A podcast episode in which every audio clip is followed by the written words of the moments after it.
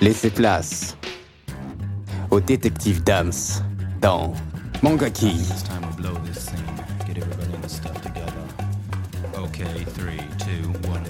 Des analyses critiques de manga et animés. L'expert de la culture nippone.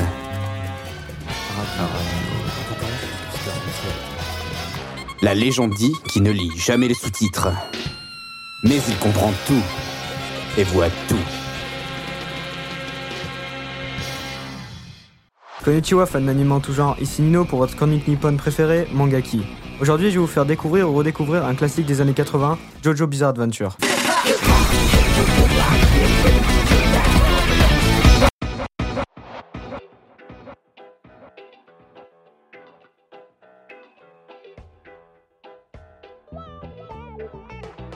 Ce chef-d'œuvre, écrit en 1987 par Hirohiko Araki, nous raconte le destin de la lignée des Joestar.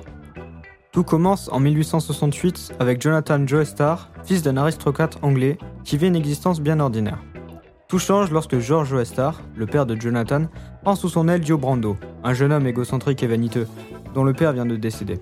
Une rivalité entre les deux garçons s'installe alors. Et Dio décide de tout faire pour mettre Jonathan plus bas que terre et s'emparer de l'héritage des Joestar.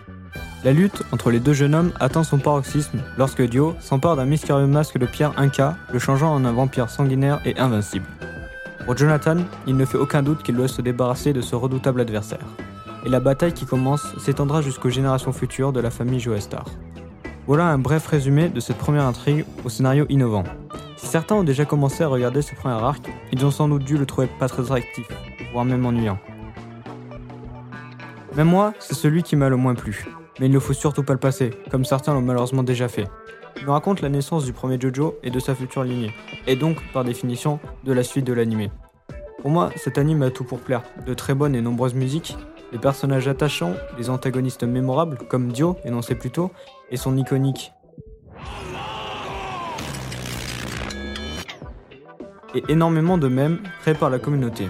D'ailleurs, en parlant de la communauté, elle a une réputation plutôt spéciale. En effet, quand on entend Jojo fan, on a tendance à les qualifier de gays, car certains personnages ont un style vestimentaire particulier. Et certaines, très connues aussi, fameuses Jojo poses. Je vous conseille fortement cet animé et je vous dis à la prochaine, sayonara.